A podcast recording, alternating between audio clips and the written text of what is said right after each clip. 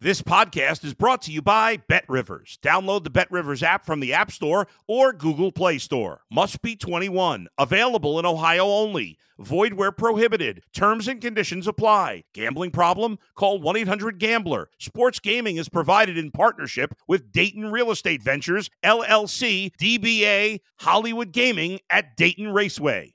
If you're a tennis fan, you'll love Betting Weekly Game Bet Match on the Bet Rivers Network. Whether you're a bettor or just love tennis, you'll enjoy the in depth analysis each week of the tennis calendar. Subscribe to Game Bet Match today from your favorite podcast provider.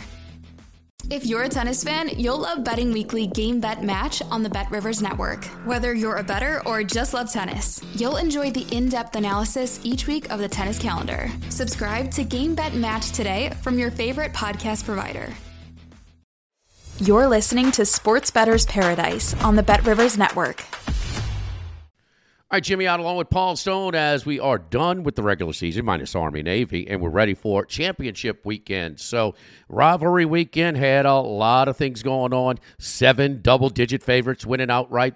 Paul, have you heard the sportsbook managers complaining about those multi leg college football money line parlays? Have you heard? I, am hearing crickets, Paul. I mean, they are busting those up at a uh, historic rate uh, this year, and that's for a, another conversation for another day. But we're trying to see if it's just coincidental or if it's transfer portal, if it's NIL, just exactly what it is. So uh, it's been it, has been fun that we've had this competitive balance uh, in college football. So let's move on and let's start off with Friday night and it is the Pac 12 championship game. The Pac 12 has a lot at stake, trying to get back in the party in the college football playoff for the first time in a while. They only have one win total. That's when uh, Oregon beat Jameis Winston for his only college loss ever in the semifinals before they lost in a championship to Ohio State. USC opened up two, it's up to three uh, in Las Vegas over the Utah Utes, a rematch of that one point game at, uh, in Salt Lake City. Right. As you mentioned, Jimmy, we have a, a rematch uh, Friday night in Vegas at Allegiant Stadium. Utah defeating uh, USC 43 42 uh, in the first meeting in Salt Lake City when Cameron Rising uh, scampered home on a two point conversion with uh, under a minute to go, I believe. Uh, Cal Whittingham in that game electing to go for the victory rather than simply force overtime. So Utah won the first round, one of the better games in the regular season of college football. That was a very emotional game for Utah. Uh, they were dedicating that game to their uh, fallen teammates, Ty Jordan and Aaron Lowe. Utah actually t- trailed in that game by 14 points in both the first and the second quarters. So they expended a lot of emotional energy in a very emotionally charged game, end up with the victory.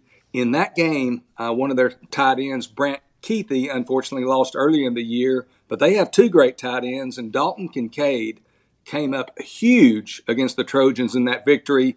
16 catches for 234 yards and a touchdown against USC. One of the best single game performances by any player this season, in my opinion. But Kincaid left last Saturday's game against Colorado with an unspecified injury. Uh, Cal Whittingham has said he expects him to play. More problematic than that, I think, for Utah is the status of cornerback Clark Phillips. He didn't play last week either at Colorado. I think he's going to, you know, if he plays, he's going to be something less than 100%. He's a guy that draft analysts are projecting as a first round pick in the 20, or possible first round pick, I should say, in the 2023 uh, NFL draft. Obviously, going up against the likes of Caleb Williams, uh, Jordan Addison, and the other components of that a high octane USC offense. They need all hands on deck. But I think USC, I think they get it done. I think they get revenge. I think they win by more than three points Friday in Las Vegas. Yeah, you mentioned the uh, uh, the two touchdown deficit. That was three times in the game 14 nothing, 21 7, and 28 14. Uh, and when they finally scored, did Utah? Well, they led for a whopping 51 seconds. That's all they led in that game. And they were constantly fighting back, fighting back, fighting back. And they were down to their last play several times to the point where the two point conversion, which was pretty well defended by USC, Rising made a play on his own uh, with his feet. But also before that, three for three on fourth downs. So, I mean, razor thin margin. Um, make a strong case that USC probably should have won that game. They had multiple opportunities. So we will see uh, in Las Vegas as first time they bu- uh, broken up the divisions. These are two teams, both from the Pac-12 South, that will be participating in the conference championship game. Uh, let's go to the Mountain West Conference. And, you know, Air Force was a big pick for us. We got by on it over eight and a half in our conference preview. Uh, we also there there were some other that Utah State was the uh, reigning champion and some other uh, contenders, and then Boise State on that ugly Friday night in El Paso shook things up. Changed quarterbacks. Bachmeier transfers out. Dirk Koetter, old guy, uh, old uh, coach for uh, uh, the Broncos, comes in and calls plays. And then for Fresno State, Tedford makes his return there, and Jake Haener, his health, a major factor whether or not he's in a lineup or not. Uh, order has been restored in the Mountain West. It's Boise and Fresno again on the Smurf turf. The Broncos are three and a half point favorites at home. Yeah, like you touched on, uh, Jimmy, Jake Haener missed about half the season this year. Uh, he returned five games ago. Fresno clearly a different team with Jake Haener under uh, center. He's played a lot of football there for the Bulldogs uh, in the last five games since his return from injury. Uh, he's averaged 316 yards a game passing with a 13 to 2 uh, touchdown to interception ratio. Didn't even really have to throw the ball much this past week in a 30 to 0 victory over Wyoming, or that total would be even higher. Uh, Boise did beat Fresno 40 to 20 uh, on the blue turf back on October 9th. But important to note that was one of the games that Haener uh, missed. And in that game, Fresno's backup quarterback Logan Fife threw uh, two ill timed interceptions in the fourth quarter. That game was actually tied at 20 late in the third quarter. This Fresno State team, I, I think they've got a big effort in them. Earlier this year at home against Oregon State in a back and forth game, they lost to the Beavers 35 32, but I think Oregon State's a legitimate top 20 team in that game against a really good Oregon State defense. Uh, Fresno State, 492 total yards, Haener passed for 360.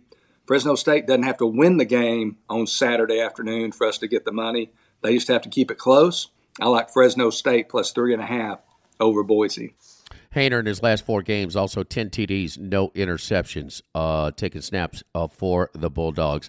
And um, in those five games since he came back on October 29th, after missing a little over a month, uh, four of the five he's thrown for over 300. They kind of put the brakes on against Wyoming uh, with uh, you know not throwing the ball as much and throwing for just 183 against some soft coverage uh, by the Wyoming Cowboys. All right, the Big 12, boy, the we just keep waiting for this team to fall out of their tree, but they just don't do it. And they didn't need any dramatics this time. They destroyed a team that is not as good as they've been and uh, Matt Campbell's Iowa State Cyclones, but man, they don't get blown out and they don't blow out anybody. They play tight games. Was not the case Saturday in Fort Worth as they blew the doors off of the Cyclones, getting out early, uh, getting out big early, and just cruising to an easy victory. Now the rematch in that game where um, TCU was down 28 to 10 and then held Kansas State scoreless for the last 39 minutes of the game. Both quarterbacks went out for a little bit in that game, but uh, they did return. Now, the Horned Frogs, do they have a game to play with here? Can they win and still be in? Well, we, we will see. But TCU is two and a half point favorites in the rematch over K State. You know, Jimmy, first of all, a lot of people uh, who I consider to be in the know uh, believe that Georgia, Michigan, and even TCU can lose this weekend and still make the college football playoff. I think Georgia and Michigan are safe. I think TCU, uh, you know, they, they probably need to win just to uh, just to be sure they don't give the the committee any uh, different ideas. Although they could get in with a loss. Fair to say this year TCU's been at least somewhat disrespected uh, throughout the year by the line maker, even after ascending up the polls all the way to the top uh, five. When they went to Austin, they were getting seven points went on to beat the uh, the Longhorns a few weeks ago on a Saturday night. And while some uh, perhaps have failed to give the Frogs their uh, their just due, all they do is keep winning on the scoreboard and winning at the window. Obviously, 12 and zero on the season.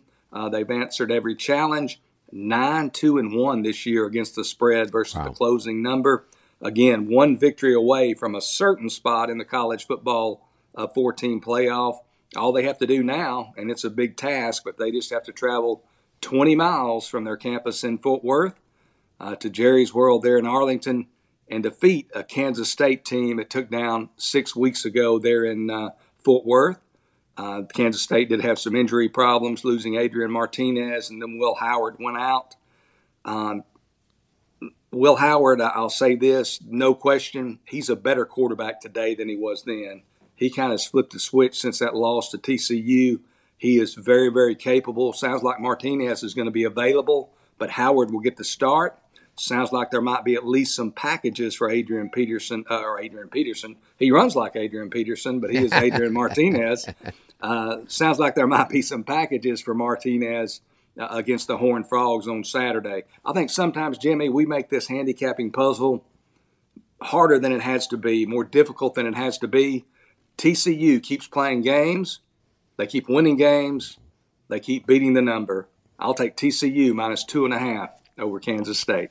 How about beating the number when we did those college football previews? The win total for TCU this year, six and a half. They eclipsed it by five and a half. There are easy covers, and when you're debating who should get the uh, the uh, national coach of the year, man, when you when you uh, when you outdo it, keep in mind Lincoln Riley and USC had a bit pretty big high win total. Now they had a great season. He's done an unbelievable job, but to uh, to beat it by five and a half, nobody uh, has done that. TCU minus two and a half, and is, I'll take it a step further. I think it's important also that if TCU loses at a field goal at the end, or if they get say, let's say 2003 Big 12 championship and Darren Sproles beats Oklahoma 35 7, and Oklahoma still got in a national title game against uh, LSU, and that's when USC was left out.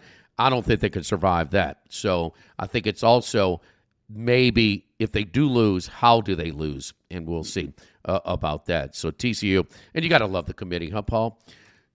Alabama and Ohio State are done playing games. Ohio State's five and Alabama six, but this is not set in stone. Huh? I mean, really? I mean, they're done playing games. This team's ranked ahead of them, but it's not set in stone. Yeah, Lady Love. we can, we could go on and on uh, forever. Paul is 22 16 and 2 on the season. Another winning week last week at uh, 2 and 1. So, again, a profitable season, again, for one of the most respected college football handicappers uh, in the land. Another profitable season uh, for Paul Stone. Again, follow him at Paul Stone Sports. TCU minus 2.5. Fresno plus 3.5. And USC minus 3 on Friday night in the Pac 12 championship game. Enjoyed it, Paul. We'll be back in poll season after the Army Navy week off. For Paul Stone, I'm Jimmy Ott on the Sports Bettor's Paradise on the Bet Rivers Network.